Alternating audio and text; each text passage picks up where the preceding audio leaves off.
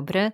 Witam Was na stacji Zmiana. Jest to podcast o tym, że coś się kończy, a coś się zaczyna, a na pewno się zmienia. Dzisiaj na naszej stacji Zmiana jest Mikołaj Choroszyński. Dzień dobry, Mikołaju. Cześć, Kasiu, witam słuchaczy. I powiem Wam, że kiedyś tylko raz mieliśmy taką okazję, żeby posłuchać rozmowy z osobą, która jest w tej branży, w której się znajduje Mikołaj, więc bardzo się cieszę, że przyjął propozycję, przyjął zaproszenie na naszą stację Zmiana. Ale Mikołaj jest niesamowitym człowiekiem, dlatego że Porozmawiamy dzisiaj pewnie trochę o takim powiązaniu psychiki naszych emocji z tym, jak to wygląda z naszym jedzeniem i z tym, jak dbamy o swoje zdrowie, więc myślę, że o to zapytam Mikołaja, ale nie tylko, dlatego że już uprzedziłam Mikołaja, że będę go pytać o jego zmiany życiowe, jak to się stało, że wybrał taką, a nie inną drogę, jakie były jego osobiste poszukiwania i czy ma jakieś może przemyślenia w tej kwestii, przemyślane próby lub kroki, które udały się lub się nie udały, więc o tym dzisiaj porozmawiamy. Zapraszam.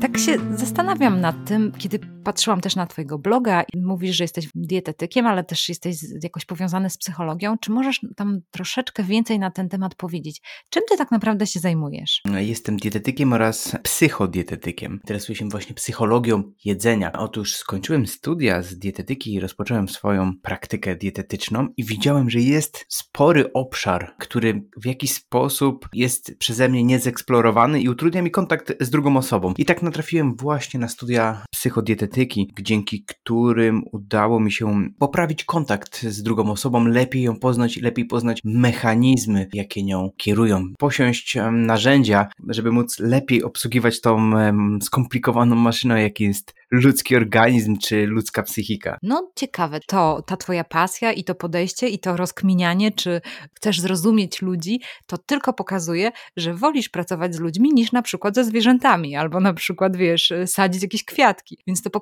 też, jak, nie wiem, takie coś w sercu, że ty po prostu lubisz ludzi. Czy tak e, to odgaduje? Wiesz co, to jest w tym dużo prawdy, chociaż jak powiedziałeś o zwierzętach i kwiatkach, to nie miałbym nic przeciwko gdzieś w wolnych godzinach się tym zajmować. Natomiast praca z ludźmi daje niesamowitą satysfakcję. E, to jest moment, w którym po prostu czuję się spełniony i powiem Ci, że również pracuję jako wykładowca akademicki. Praca ze studentami jest, e, jest po prostu takim spełnieniem. Jeżeli jeszcze podziękują za, za wykłady, bo były interesujące albo dowiedzieli się czegoś ciekawego, coś zaskakującego, to naprawdę jest to miód na serce. E, tak samo w, podczas webinarów, które prowadzę odnośnie ostatnio najczęściej uzależnienia od słodyczy. Wiele osób szuka tej drogi, jak sobie poradzić i nakierowując ich na odpowiednie tory, czuć wręcz od nich taką ulgę, że jednak można coś zrobić i ten skrawek wiedzy był naprawdę, naprawdę im potrzebny i ta, ta dawka motywacji. A Mikołaj, gdzie wykładasz? Na jakiej uczelni? Aktualnie Wyższa Szkoła Inżynierii i Zdrowia w Warszawie. Czyli tak trochę poszedłeś też w stronę naukową, można tak powiedzieć, że z jednej strony realizujesz tą pasję poprzez pomoc innym ludziom, czyli takie doradztwo i, i pomoc, a z drugiej strony też tą stronę szkolenia. Zawsze myślałem pytaniami, od zawsze moi rodzice mieli fokus czy wiedzę i życie i tam były takie krótkie artykuły, które w wolnej chwili zawsze pochłaniałem. Okazało się, że mogę to rozwijać jako naukowiec i dokładnie to robię, przeglądając artykuły. Też organizuję badanie, bo moją pasją naukową jest wpływ diety na prewencję chorób neurodegeneracyjnych, takich jak choroba Alzheimera. I tutaj okazuje się, że dieta, dietą jesteśmy w stanie zatrzymać o 53% ryzyko rozwoju choroby Alzheimera. Ten temat też napisałem książkę. No właśnie, dobrze, że mówisz o tym, bo też o to chciałam Cię zapytać, bo napisałeś Dieta Mind, sposób na długie życie. Zastanawiałam się, wiesz, to dosyć marketingowo to brzmi. Każdy mówi, że ma sposób na długie życie. Wiesz, ja mam tutaj wiele książek, które dostaję od, do redakcji na temat diet, które mają mi dać długie życie.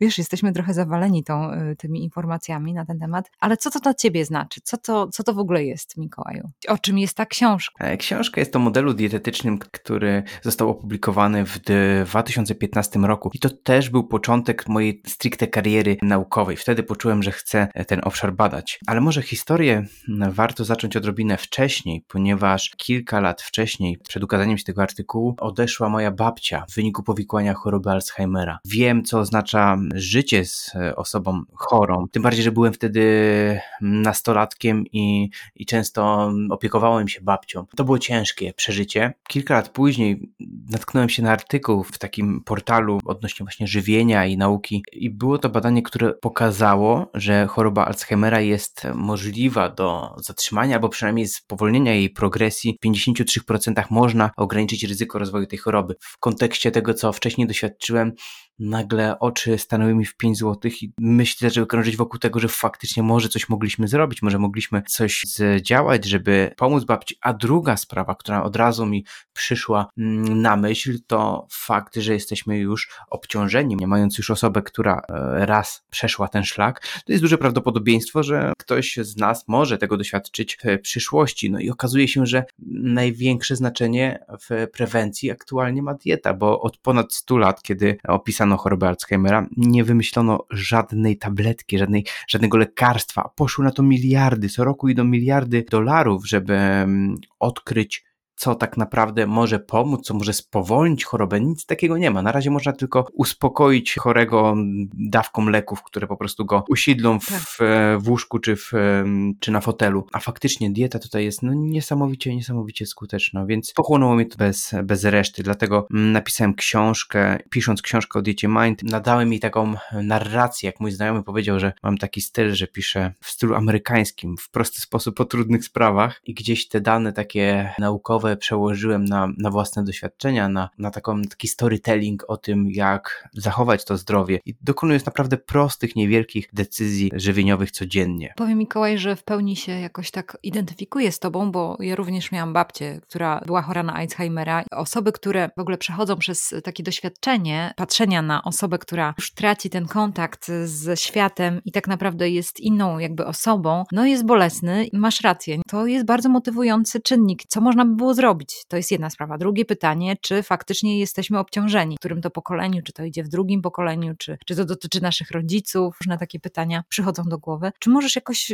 coś więcej powiedzieć na ten temat, na, na czym ona się opiera, ta dieta, mniej więcej? Bo pewnie podejrzewam, że ktoś, kto by chciał się bliżej zająć tematem, to prawdopodobnie musiałby zajrzeć do Twojej książki i ją zgłębić, ale może mógłbyś nam dać jakiś kierunek?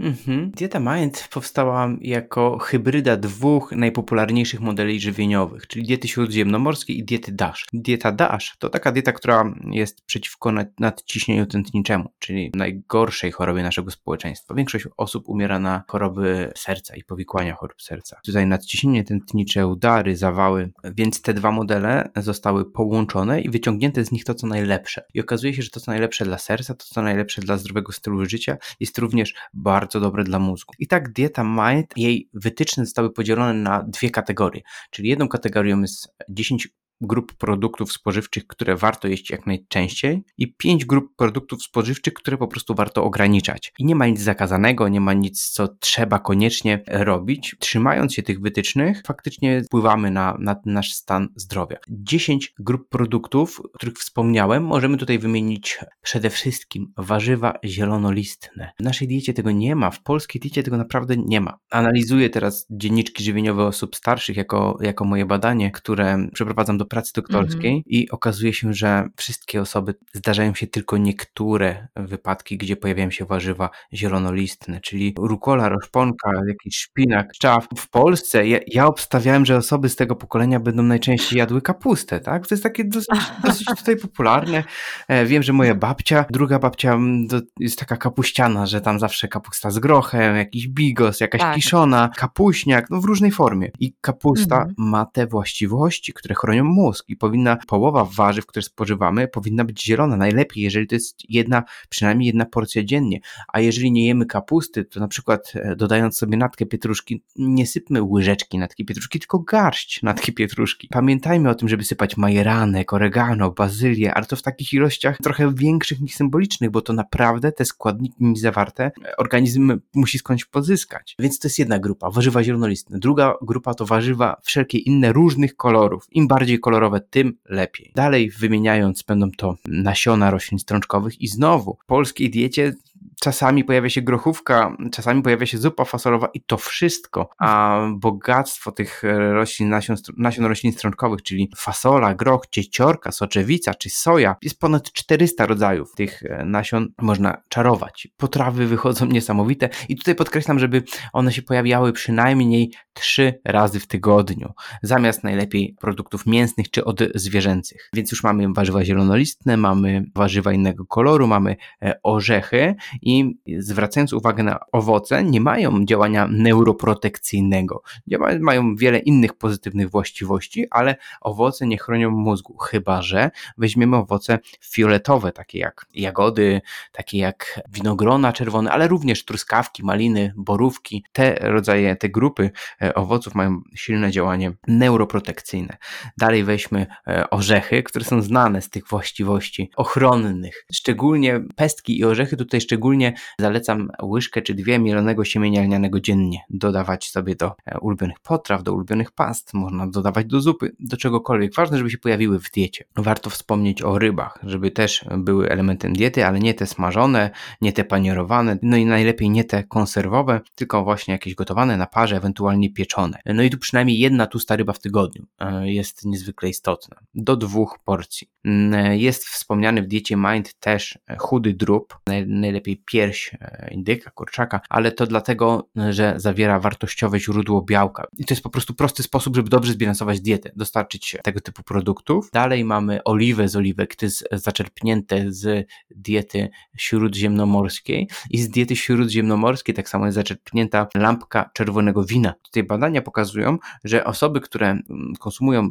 lampkę czerwonego wytrawnego wina dziennie, taką ilość około lampki, mają lepsze funkcje kognitywne. Ale z tych badań nie wiemy, co wpływa, tylko wiemy, że osoby, które mają dobre zdrowie psychiczne, po prostu częściej piją wino i najprawdopodobniej jest to wpływ po pierwsze zawartych w nich polifenoli, które chronią komórki mózgowe, a po drugie kontaktów społecznych, większość osób pijących e, wino robi to wraz z innymi osobami, a te kontakty społeczne są takim czynnikiem długowieczności. Jeżeli mamy dla kogo żyć, jeżeli żyjemy w społeczeństwie, w grupie, która nam sprawia satysfakcję, no to, to chcemy z nimi być jak najdłużej. I jeszcze w tej grupie są produkty pełnoziarniste, czyli kasze, co znowu w polskiej diecie, e, analizując dzienniczki, zauważyłem, że mąka w postaci białej kajzerki pszennej na śniadanie, jakiś makaron albo ziemniaki na obiad i znowu jakaś ziemniaki, dokładnie. Jakaś bułka na kolację, więc skąd brać tutaj składniki odżywcze, jeżeli to wszystko jest takie białe i pozbawione witamin i minerałów i błonnika. Więc to pokrótce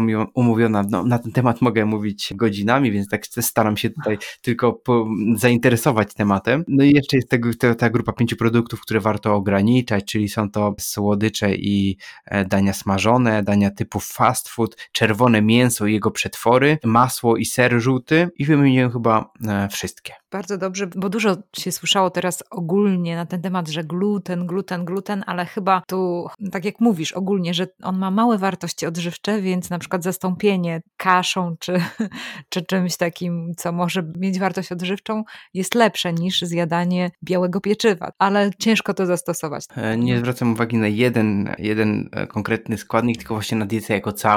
Ze starogreckiego mm. daita to styl życia, czyli to również to, mm. ile śpimy, ile się ruszamy, jak spędzamy czas wolny, jak nasze kontakty i zdrowie społeczne. Jedzenie jest tu jednym z elementów. Jeżeli inne są e, utrzymane w homeostazie, w równowadze, to nie będzie problemów żywieniowych. Problemy żywieniowe w naszym społeczeństwie są i to, i to duże. Jeszcze wracam do tego, do tematu kapusty. To mi się przypomniało, wiesz, moja mama mieszkała w Wilnie, bo stamtąd pochodzi i właśnie mówiła o tym, że taka klasyka to były, wiesz, kilka takich garnków dużych kiszonej kapusty, która właściwie zamarzała i odmarzała w piwnicy. Czasami było zimno. I wiesz, później się ją jadło i mówiła, że to jedli w taki sposób, że właśnie gotowali kapustę i e, dorzucali do tego czasami kawałek mięsa, który też był rzadko na stole, bo mięsa się nie jadło tak jak teraz, tak często. Jakieś mięso, które było zasolone i właśnie trochę do kapusty tego kawałek mięsa i właśnie taki sposób jedzenia, ale widać, że, że też kiszenie kapusty i w ogóle kiszenie rzeczy jakoś tak chyba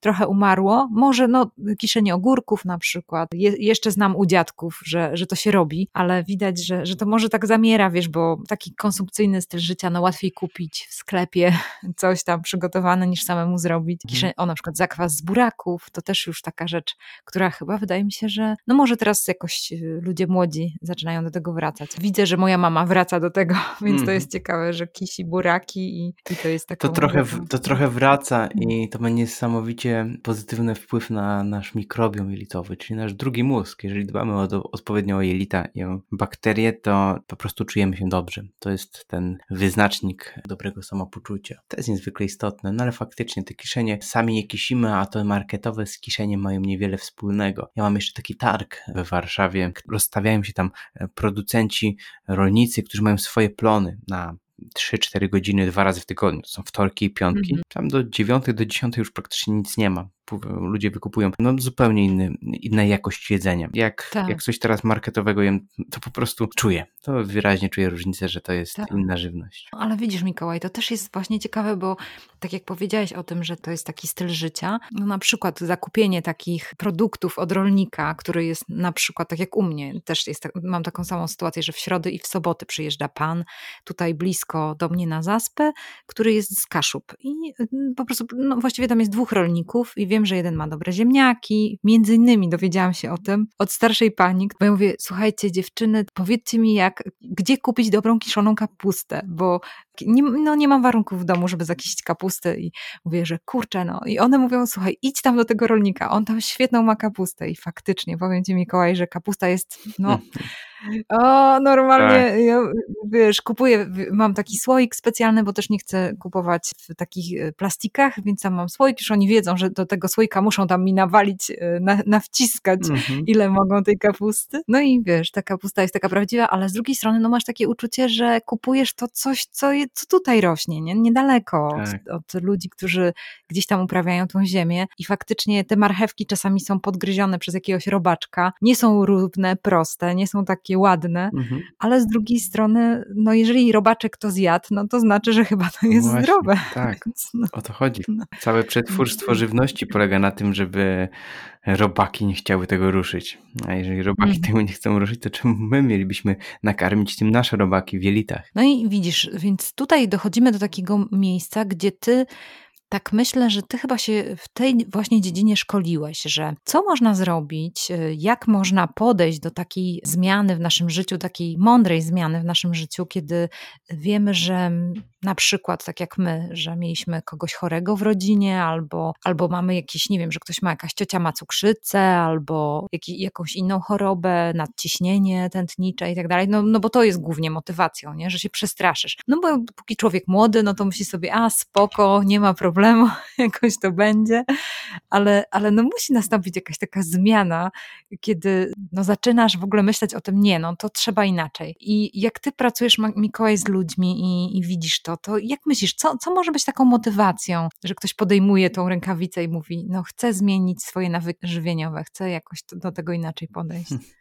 E, może powiem trochę brutalnie, ale z doświadczenia wiem, że, że czujemy się niezniszczalni to bardzo długo, bo, bo cukrzyca, bo nadciśnienie, bo podwyższony cholesterol to są, to są choroby, to są e, objawy, które nie bolą. Nawet po diagnozie cukrzycy większość osób czuje się dalej nieśmiertelna. I tutaj powiem brutalnie, że tym momentem jest na przykład zawał, kiedy ktoś mhm. faktycznie zauważa, że jest śmiertelny i że to już jest nawet niedaleko, bo do takiego momentu doprowadził swoje życie. I jeżeli widzimy osoby starsze, takie na przykład aktywne, gdzieś tam biegające albo dbające o swoją dietę bardzo, to w większej mierze są to osoby, które właśnie już coś takiego przeszły. I Przeżyły, tak, tak. I teraz mhm. są po prostu jak w zegarku. To są już nieodwracalne zmiany, więc lepiej zacząć działać wcześniej. No ale tak jak mówię, to są, to są tylko słowa. A ty właśnie tym się zajmujesz, Mikołaj, bo ty tak skupiasz się na tej prewencji, że widzę, że na przykład prowadzisz to konto na Instagramie, zachęcasz. Czy to widzisz, że to może zadziałać na ludzi, którzy nie mieli zawału, bo a propos, jeszcze tylko tutaj taki zrobimy, że tak powiem,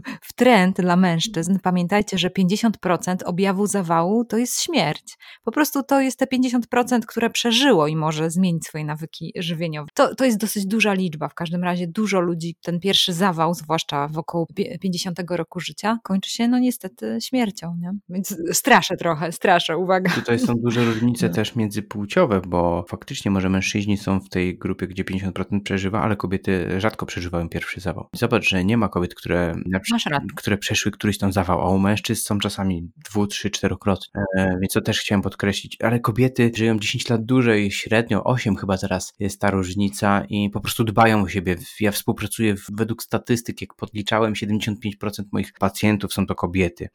mężczyźni gdzieś mają jeszcze zakodowany ten taki czynnik, że mężczyzna jest twardy, nie okazuje uczuć, nie musi o siebie dbać. Ważne, żeby iść w zaparte i trzymać się swojego, tak? Takim gdzieś to wydaje mi się, że jest kulturowo uwarunkowane. Mhm. Natomiast jeżeli ktoś zacznie dbać o siebie, o swoje potrzeby, często pacjent, jeżeli dostanie empatię, to już zmienia w ogóle swoje podejście do, do życia. W książce też pisałem o NVC, czyli Non-Violence Communication, to taki styl komunikacji, który ułatwia po prostu dogadywanie się, bo wszyscy generalnie mamy bardzo zbliżone cele i chcemy dojść do tego samego. A problemy w komunikacji sprawiają, że rodzą się problemy na różnych płaszczyznach. Komunikacja właśnie polega na empatii. Mężczyźni są znowu w tych e, grupach empatycznych zdecydowanie rzadziej, ale czasami jak przyjdą, no nawet zaciągnięci przez żonę i dostaną tej empatii i zostaną wysłuchani, zostaną zrozumieni, to pod koniec często pada pytanie, co ty mi właśnie zrobiłaś? To było, to było super, bo jak ktoś da ci empatię, to nagle wszystko w tobie puszcza, wszystkie mięśnie. Jest taki całkowity chill out, taki relaks. Ja stosuję to regularnie, z trójkę się spotykamy i dajemy sobie empatię, czyli każdy omawia problem, czy jakieś zagadnienie, które jest dla niego w tym momencie ważne. Jak właśnie dwie osoby posłuchają i, i pomogą, słuchając empatycznie, słuchając właśnie sercem, niesamowicie daje to dużo komfortu i wolności w codziennych wyborach. Super Mikołaj, temat właśnie też też zachęcamy naszych słuchaczy do wysłuchania rozmowy, ja też podlinkuję, z Ewą Krzymuską, która właśnie jest trenerem NVC, która mówi dużo o NVC. Mieliśmy to na stacji Zmiana, tą rozmowę. I to, o czym mówi Mikołaj, to są te grupy empatyczne. To nie jest coś formalnego, bo to ktoś sobie kojarzy z jakąś terapią, ale naprawdę można komuś dać empatię bo to jest coś, co nie kosztuje, prawda, Mikołaj? No, tak, to, jest, jest, coś po prostu. To jest tak zastanawiająco, Dokładnie. że przed taką pierwszą rozmową mm -hmm. się zastanawiamy, że to może być coś trudnego, a potem to po prostu leci, jest tak przyjemnie, że się nie chce, nie chce mhm. przerywać. I się oczywiście gdzieś budują te więzi międzyludzkie, no super sprawa. A Mikołaju, bo ty jesteś mężczyzną,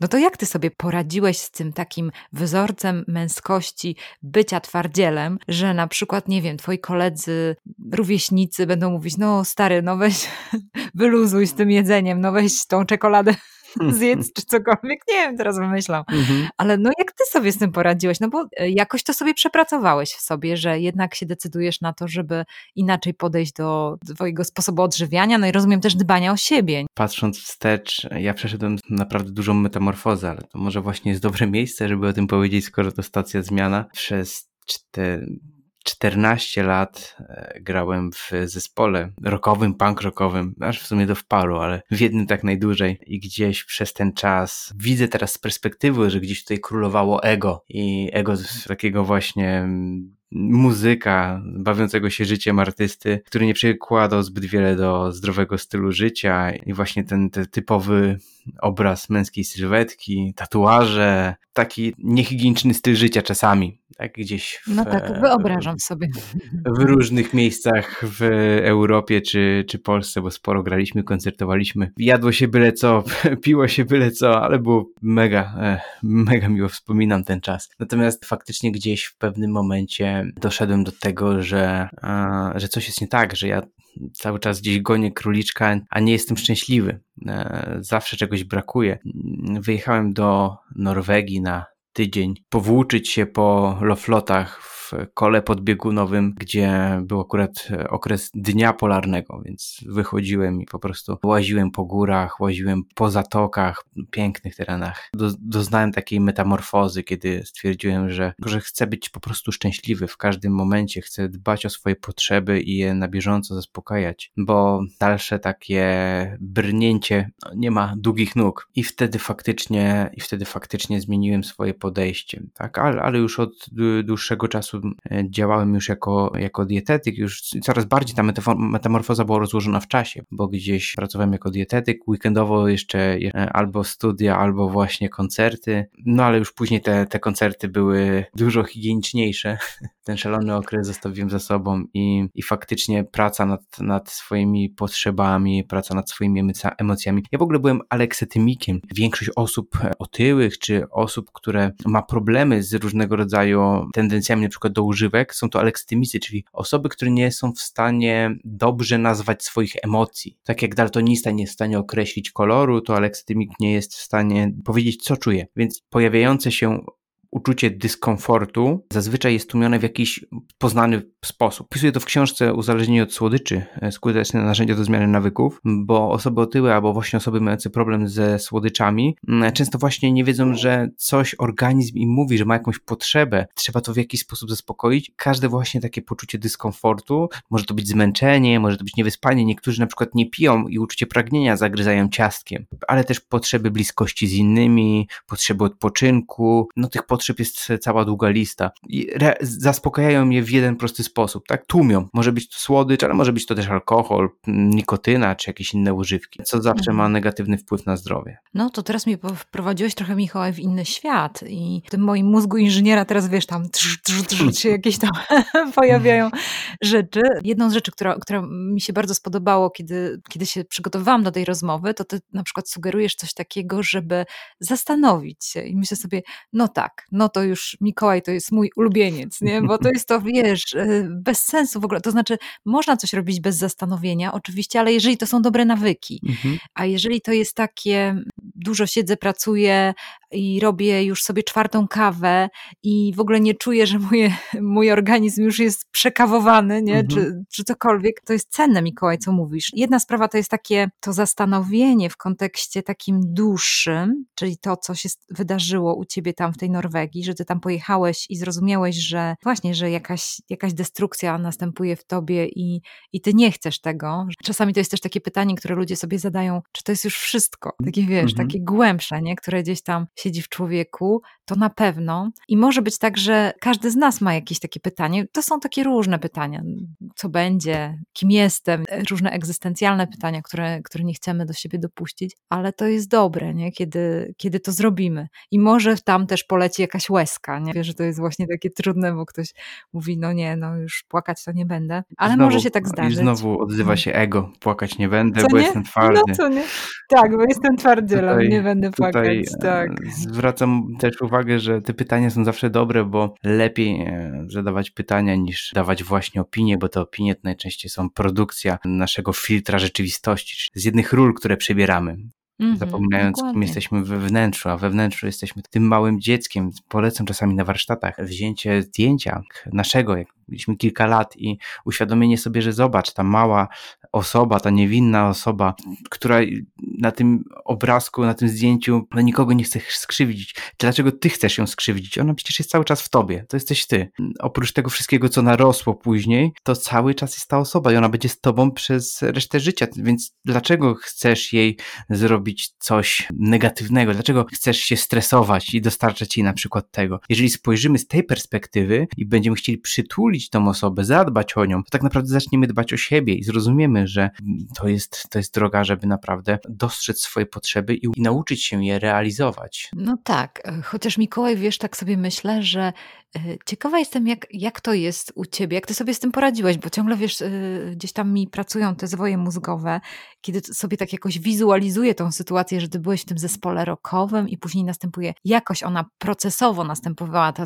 zmiana twoja, kiedy ty zadbałeś o siebie i powiedziałeś, komuś, załóżmy swoim przyjaciołom czy, czy zespołowi, że nie będziesz czegoś tam, nie wiem, jadł, pił, robił i tak dalej, wtedy pojawia się ta presja społeczna. To, że zmieniłeś się, już nie jesteś taki, wiesz, te oceny. Jak ty sobie z tym poradziłeś? I mi się wydaje, że to też jest problem mężczyzn, no mężczyzn, ale kobiet też, nie? Że my też jesteśmy takie na to czułe, że no wiesz, że po prostu no jesteśmy tutaj w jakimś, załóżmy, no nie wiem, wyjście razem na papieroska albo tam wyjście razem na kawkę, nie? Czy coś takiego, a ty tego już nie robisz tego, nie? Jak to Mikołaj w ogóle sobie, jak ty sobie z tym poradziłeś, powiedz? Wiesz co to było? Ta zmiana jest ciężka i oznajmiłem, że ta zmiana zmiana na, nastąpi. I czułem, że to się, to się dzieje, ale były dogryzki, były no właśnie, takie, tak. no ciężko. Ja z tym naprawdę pracowałem, pracowałem z tym długo, ale często jest tak, że środowisko nie chce się zmienić, bo, bo oni się wtedy czują, mm, wychodzi, wychodzisz z ich strefy komfortu. Niektórzy spotykają się ze znajomymi na drinka, bo sami chcą się spotkać na drinka, a nie mają ochoty, tak naprawdę mogą się spotkać z byle kim. Więc jeżeli twoi znajomi na przykład nie akceptują twojej zmiany i próbujesz i próbujesz, to tak było w przypadku mojego e, zespołu, że gdzieś ta chemia po prostu coraz słabła, słabła, no i gdzieś po prostu się drogi rozeszły. Każdy zajął się czymś innym, bo, bo gdzieś, gdzieś ta siła napędowa, która była na początku, po prostu mm, rozeszła się. No tak. Mm, ale, ale faktycznie zmiana środowiska jest jednym ze sposobów, jeżeli chcemy zmienić siebie. Fakt, że warto uczciwie powiedzieć, że o tym myślimy i że dążymy w tym kierunku. I wtedy zostają tylko osoby, które, którym naprawdę na nas najbardziej zależy. Tamtego okresu jest grupa przyjaciół, którzy od początku mnie wspierali i teraz widzę, że, że oni byli gotowi na to, bo zależało im na mnie jako na osobie, a nie na tym, e, że potrzeba gitarzysty, wokalisty czy, czy osoby na imprezę. Mm -hmm, mm -hmm. Więc każdy ma swoje potrzeby, które też realizuje nami po, po części. I, I pytanie, którą z tych potrzeb my mu zapewniamy. Mhm. Fajnie, Mikołaj, super, bo ty opisałeś właśnie tą zmianę. To jest właśnie ten proces zmiany, który się następuje, nie? że wiesz, co chcesz i to też jest proces dojrzałości. Nie wiem, ile ty teraz masz lat, ale to jest mega sprawa, że się odkrywa, czego chce, a czego nie chce i powiedzenie nie też różnym rzeczom jest dobre w naszym życiu, co, co niestety będzie się wiązało, tak jak powiedziałeś, z tym uczuciem dyskomfortu, kiedy będziemy słyszeć ten feedback y, negatywny, że zmieniłeś się i tak dalej, te takie oceny, z którymi będzie trzeba sobie poradzić, ale czasami może tak być, że będzie trzeba no, wyjść z jakiegoś miejsca, z jakiejś destruktywnej sytuacji, czy tego, że, że to nam nie pomaga w tej zmianie, mm, którą sobie zaplanowaliśmy. No i tam jest ten żal, uczucie żalu i powiem Ci, że w tym całym procesie, y, kiedy zawsze patrzę na proces zmiany i rozmyślam sobie o tym, to wiem, że ludziom jest bardzo trudno dopuścić do siebie taki okres żalu, że to już się skończyło na przykład, nie wiesz, bo ogólnie mamy tak społecznie ten, no takie niedopuszczanie do siebie, że a, dobrze, wszystko, wszystko w porządku i tak dalej, ale jednak, mm. że, że pojawia się, to jest naturalne, że, że pojawia się taki, taki moment, kiedy jest taka żałoba po tym, co było, bo to już nie wróci, bo to już się zmieniło, ale ja teraz wybieram coś innego. I tak jest, nie? On to widać, że jakoś mm -hmm. sobie poradziłeś z tym. No naprawdę, gratulacje chłopie, gratulacje. fajnie, bardzo tak. fajnie. No. Tylko właśnie warto, warto wiedzieć, że to wymaga pracy i ta, no. te nowe nawyki, te nowe ja wymagają skupienia uwagi, utrzymania tego celu, wyjścia ze strefy komfortu, ale też dzięki temu, że zmieniamy się na lepsze, wiele innych osób z tego czerpie wiele osób zaczyna dostrzegać i też biorą sobie to, to co nam służy. Więc to jest też budujące, -hmm. że naprawdę niektórym jesteśmy swoimi zmianami w stanie e, odmienić ich życie. No właśnie, i to tak u ciebie się zaczęło, że ty miałeś kilka takich osób, które to jakoś zauważyły i które były zachęcone tym i chciały tak jak ty czy tak było? Mhm, tak, z pewnością. Wiesz, to też jest tak, że my zmieniamy bezpośrednio swoje środowisko, mamy wpływ na swoje środowisko, na swoje otoczenie. No, tutaj mogę zobrazować to takim badaniem. E, jeżeli do środowiska osób otyłych trafi osoba szczupła, to automatycznie jej masa ciała będzie rosła, będzie wyrównywać do średniej. I na odwrót, do, jeżeli do społeczności osób szczupłych trafi osoba otyła, to ona też będzie do nich równała. Te, te różnice się zacierają, więc na przykład u mnie w domu, na początku też w domu nie było zbyt zdrowych nawyków. No, pamiętam jak, jak jedzenie to niedzielny obiad wyglądał miska tłustego makaronu z mięsem mielonym, polana z oliwą, tonami oliwy, posypana serem żółtym, po prostu bomba kaloryczna, wiesz, ale też całe podejście do tego, nikt się do siebie nie odzywał, wszyscy naburmuszeni, no to sami oczywiście, no może trochę przesadzam, ale były takie, takie mm, ciężkie dni. I ostatnio, e, to już jakiś czas temu, zobaczyłem, spotykając się znowu z rodzicami, całą rodziną usiedliśmy przy posiłku i była jedna miska szpinakowego makaronu z jajkiem, taki super delikatny, obok druga równie duża miska sałatki, chyba z rukolą i z oliwkami. Wszyscy uśmiechnięci, super relacje, bo pracowaliśmy nad tymi relacjami przez ostatnie e, dwa lata. Mhm. I, i, I, to jest po prostu niesamowita zmiana, tak? Zmie zmieniło się całe, całe otoczenie i to też miało wpływ, to też miała wpływ ta właśnie moja wcześniejsza zmiana, że zacząłem doceniać te rzeczy i chciałem naprawić te relacje i zacząłem od siebie, ale moje środowisko opierało się, w domu też się opierali, też się opierali, ale, ale teraz widzę, że mówimy wspólnym językiem. Aha, czyli byłeś takim katalizatorem zmian, Mikołaj, czyli tak, taką osobą, która to zapoczątkowała. takim tak. neofitą, tak? Po części, po części przetarłem ten szlak i mm-hmm. skierowałem uwagę właśnie w stronę zdrowia, długowieczności, szczęścia. Super, bardzo fajnie, że to ci się udało. Super, bo to też jest taka nadzieja dla wielu, że, że można też, y, może nawet mieć wpływ właśnie na swoją rodzinę, nie? na tych najbliższych, że jak my zaczynamy podejmować tą rękawicę, to zmienia się te otoczenie, nie? To super, tak. naprawdę fajne. Obserwują, ludzie obserwują, wyciągają pewne wnioski. Warto pamiętać, że nie mamy wpływu na drugą osobę. No tak? właśnie. Więc no tak. nic na siłę, nic na siłę. A mhm. to, to też e, z bólem, z bólem tego też się nauczyłem, że, że po prostu swoim przykładem można w pewien sposób zainicjować zmiany u innych, ale nigdy w sposób taki, kiedy im wskazujemy, co zrobić, albo co robią źle, albo e, wytykając właśnie jakieś ich błędy, bo to automatycznie powoduje opór u tej osoby i reakcję odwrotną. E, Mikołaj, jakby wracając do tego, do twojej, do tego profesjonalnego podejścia, do tych różnych produktów, to myślałam sobie, że chciałam cię zapytać o te słodycze. Dlaczego w ogóle tak jest? Jak to działa? Tak jak ty patrzysz, ja po prostu pytam jak inżynier, jak to działa, słuchaj, że, mhm. że zjada się coś słodkiego i że to co, że to daje jakąś chwilową ulgę, czy człowieka jakoś napędza, że on się lepiej czuje, czy i tak dalej, rozumiesz? Co, co, co jest w tym słodkim cukrze, że o, właśnie, że dzieci najpierw uczy się jeść na przykład pierwszą rzecz, to uczy się jeść je warzywa. Dzieci jedzą warzywa, ale jak zasmakują coś słodkiego, to już jest koniec. To już wiadomo, że, że już przegraliśmy, bo już te warzywa tak dobrze nie smakują, ta brokułka tak dobrze nie smakuje jak wcześniej, bo nagle tutaj jest coś takiego słodkiego, ten słodki smaczek jest fajny. Jak to działa, Mikołaj? Mamy, mamy gdzieś to zapisane w genach, że ten ten smak słodki jest kojarzony ze spokojem, z żywnością, z przeżyciem, bo żywność przez większość naszej historii była towarem deficytowym. I w przypadku, gdy próbujemy coś tak silnie słodkiego, dzieci na przykład zaraz po porodzie, jak dostaną wody z glukozą, przestają płakać. To jest mm ciekawe, bo właśnie czują się bezpiecznie. I w... Mikołaj, przepraszam cię bardzo, a czy ty wiesz, czy mleko mamy jest słodkie? Czy mleko jest ludzkie słodkie? Tak. Jest słodkie. Mm -hmm. Jest słodkie, mm tak, tak. Więc zawiera cukry, dwucukry. To właśnie też jest ten czynnik, że mleko mamy też jest słodkie, też się później tak. kojarzy z tym, z tym uczuciem e, spokoju, błogości. przyjemności, błogości. Dodatkowo, tak jak wspomniałaś, jeżeli da się dziecku coś, to nie chodzi tylko o, o cukier, jeżeli nie. da się dziecku żywność Słodkie jabłko.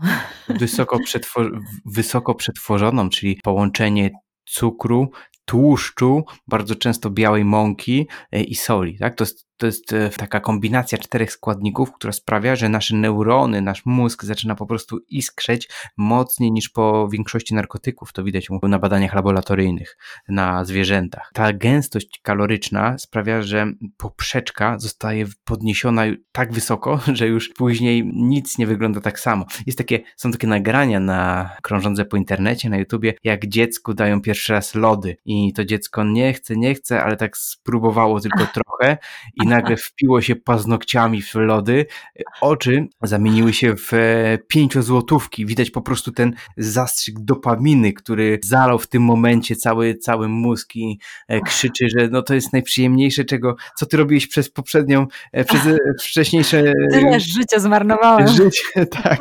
miesiące życia, że nie próbowałeś takich rzeczy. I tutaj mamy takie rozróżnienie właśnie dwóch hormonalnych szlaków. Jeden to jest szlak dopaminergiczny, czyli dopamina za niego odpowiada w dużej mierze, a drugi jest serotoniczny, czyli serotonina za niego odpowiada. Mm, upraszczając ten temat, dopamina odpowiada za przyjemność, a serotonina odpowiada za szczęście. E, jak jest siedem różnic pomiędzy tymi dwoma hormonami? Po pierwsze, dopamina daje nam przyjemność, która jest chwilowa, natomiast serotonina daje szczęście, które jest trwa, szczęście jest długotrwałe. Budujemy je i ono się utrzymuje stabilnie. Natomiast dopamina daje uczucie przyjemności chwilowej, zlokalizowanej przeważnie gdzieś wewnętrznie, czy to jest w klatce piersiowej, czy to jest w brzuchu. Jak czegoś doświadczamy takiego silnie przyjemnego, to, to właśnie gdzieś w w organizmie, tam zlokalizowana jest ta przyjemność, a szczęście jest zlokalizowane tak jakby trochę nieziemsko, niematerialnie, po prostu dookoła. My się czujemy szczęśliwi. Tego nie można nigdzie zlokalizować w ciele. Kolejną różnicą jest to, że przyjemność nam odbiera, a szczęście nam daje. I przyjemność może odbierać zdrowie, może odbierać kontakty, może odbierać wiarę w swoje możliwości, a szczęście po prostu buduje. Szczęście budujemy i to wpływa na, na to, że cały czas czujemy się dobrze. Przyjemność może być osiągana samodzielnie, natomiast szczęście nie. Szczęście, znaczy też może być szczęście osiągalne samodzielnie, ale u większości osób jest to społeczny stan. Jesteśmy szczęśliwi w, w grupie jakichś osób, rodzina, jakaś społeczność, wyznania wiarowe, tak? Budujemy szczęście w, w grupach najczęściej. Przyjemność może być osiągana substancjami, substancjami lub zachowaniami. To wszystko, gdzie możemy dodać końcówkę lizm, czyli alkoholizm, e, seksoholizm, zakupoholizm, pracoholizm, wszystko, co pobudza tą dopaminę i ten nakręca, bo dopamina się podnosi, a potem spada i potrzebujemy znowu tego, tego zastrzyku. Natomiast szczęście, szczęście nie może zostać w żaden sposób osiągnięte substancjami. Nie ma substancji, która daje nam szczęście.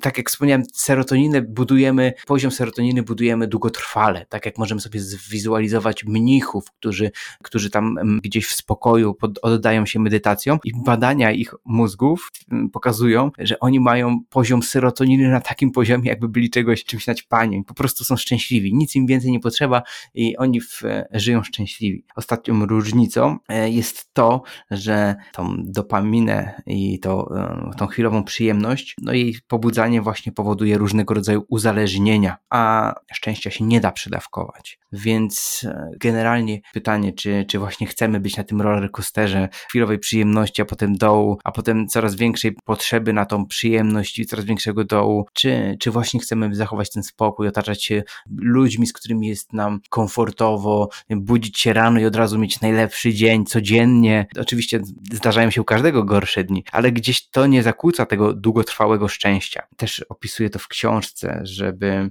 zyskać ten, to, ten pogląd, co nam właśnie dają na przykład przykład słodyczem. No to jest ta, ten roller coaster, sięganie właśnie automatycznie po, po czekoladę. Później trzeba jej coraz więcej, potem są wyrzuty sumienia, mm, ale potem ona i tak znowu następnego dnia się pojawia. Przez chwilę jest fajnie, ale potem o kurczę, co znowu, co się znowu stało? Tyle kalorii, obiecywałem sobie, obiecywałam sobie, że to ostatni raz, już więcej nigdy e, i następnego dnia znowu to samo kółko, tak? I, i to mhm. szczęście się wtedy kruszy, a, a przyjemność jest coraz mniejsza. Bardzo fajnie fajne. Dziękuję Ci, Mikołaju, właśnie za, takie, za taki obraz, bo faktycznie to jest coś takiego, że to jest wyjście nie tylko pod to, że pod tą walkę z tym, nie wezmę tej tabliczki czekolady, nie wypiję tej kolejnej kawy, bo kawa też mi się tak kojarzy z takim rollercoasterem, że wiesz, pijesz, masz, y, idziesz w górę, później znowu jest dół, nie? Trzeba następną kawę mm -hmm. i mhm. tak słodycze podobnie, ale teraz jest coś takiego, że znowu potrzebujemy uwagi i zatrzymania i tego zastanowienia się, czy ja tak chcę, chcę, czy ja tak cały czas chcę, czy, czy po prostu warto by było to jakoś zmienić. Na pewno to polega też na zmianie mhm. innych nawyków, na przykład jeżeli chodzi o spacer, że wtedy mogę się zrelaksować, czy, czy coś zrobić dla siebie, odkryć swoje potrzeby. No to są takie rzeczy fajne i, i takie fajne zadanie nie? dla naszych słuchaczy, żeby się zastanowili na początku tego roku, no żeby nie żyć w takim, no tak jak mówisz, nie na takim roller coasterze, żeby się tak nie zastanawiać, lecieć, lecieć, lecieć tylko, tylko żeby to sobie jakoś poukładać, nie? Właściwie się zastanowić, hmm. czy która droga jest dla nas lepsza. Wiadomo, że, że jeżeli nauczymy się to rozróżniać, no to wybory już pójdą w stronę zdrowia, życia, szczęścia, bo szczęście daje. Tak. Więc, więc to jest... Tak.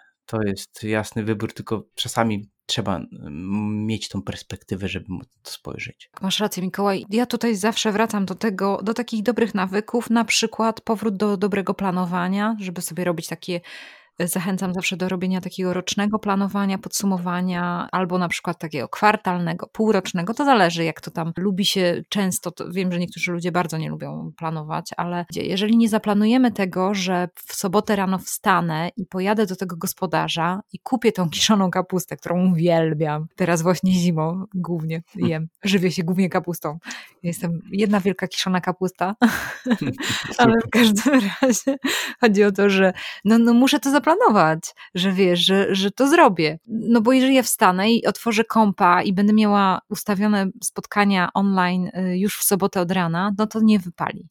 No to po prostu nie, nie zrobię tych zakupów i nie będę później, później pójdę do gdzieś tam do jakiegoś sklepu z owadem albo innym, nakupuję tam co, wiesz, mi popadnie i tyle, nie? I, mm. wiesz, więc tak Nieza, mhm, Niezapisane cele pozostają w sferze wyobrażeń. No, dopiero, dopiero ich zapisanie mm, zmienia obraz całości, stają się kontraktem. Fajnie jest zrobić sobie podsumowanie. Też jest fajnie, żeby też taką jakąś jedną rzecz podejmować, nie? żeby to nie, nie rzucało się wszystko na głowę naraz, tylko po prostu w jakimś jednym obszarze, później następny, następny. Nie? Ja, ja tak raczej mhm widzę, że to lepiej, jeżeli chodzi o mnie, lepiej to działa. Ja nie lubię takich robić, wiesz, takich kombajnów, nie, że wiesz, teraz co tutaj, uuu, wszystko tam zaplanuję, albo to później nie wyjdzie, nie, więc na przykład jedną rzecz sobie zmieniam. Więc to też jest taki pomysł dla naszych słuchaczy. No ale na pewno trzeba zacząć od tego, co zrobił Mikołaj, jeżeli chodzi o taką radykalną zmianę, nie, że to jest to, co powiedziałaś o tym takim momencie zwrotnym w Twoim życiu. Chociaż czasami mi się wydaje, że może być też tak, że ktoś się naprawdę wkurzy nieźle, bo na wkurzeniu też można dużo rzeczy zrobić, że wiesz, się wkurzy i powie, nie, koniec, dobra, zmiana. Wkurzanie się no, może mieć krótkie nogi. Albo tak, no może ma tylko taki krótki zapalnik, nie? Że nie wkurzy, a później już nic z tego nie wyjdzie. No raczej tak to widzę, takie działanie impulsywne. A... No tak, tak.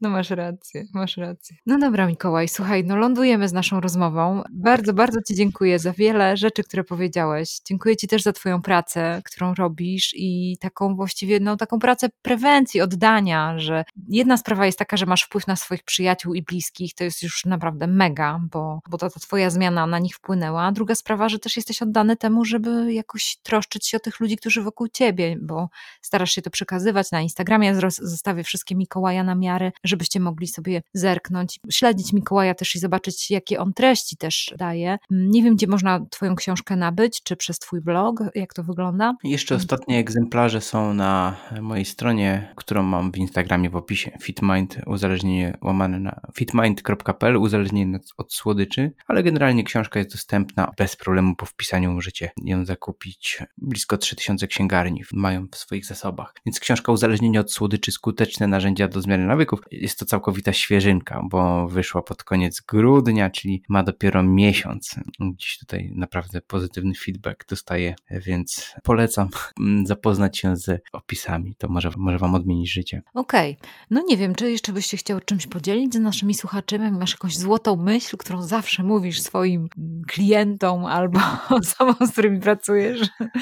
Wiesz co, nie mam takiego, takiej złotej myśli. Zazwyczaj działam pod wpływem chwili. Tak. Teraz, teraz ten czas jest dobry, aby, aby właśnie mhm. zwolnić, zastanowić się i podjąć właściwe decyzje, które będą rzutowały na, na cały następny rok. Mhm. Dokładnie. Ja też mam taką myśl, dorzucam tutaj do Mikołaja. Każdego dnia jest nowy dzień i każdego dnia można zacząć. Można od dzisiaj, nie? że, że to jest czas, że można zacząć od dzisiaj na przykład. Jakieś zmiany. Mhm. Pamiętajcie też, że, że ziarnko, które, które się sadzi, czasami potrzebuje tygodni, miesięcy, zanim no wykiełkuje, więc warto jest zasadzić to ziarnko w, w, sobie, a jeżeli wasze już kiełkuje, to waszym zachowaniem sadzicie te ziarnka wokoło i one potrzebują czasu, więc e, nie stresujcie się tym, że nie widać efektów z dnia na dzień. To jest bardziej maraton niż sprint, jeżeli chcemy mm, zmieniać swoje środowisko na zdrowsze. Dzięki Mikołaj bardzo za tą rozmowę, dziękuję za to, że Dzięki, chciałeś Kasiu. ze mną zasiąść na stacji Zmiana i wszystkiego dobrego życzę Wam, naszym słuchaczom i Tobie, Mikołaju. Do dziękuję. Kasiu i dziękuję słuchaczom. Do usłyszenia.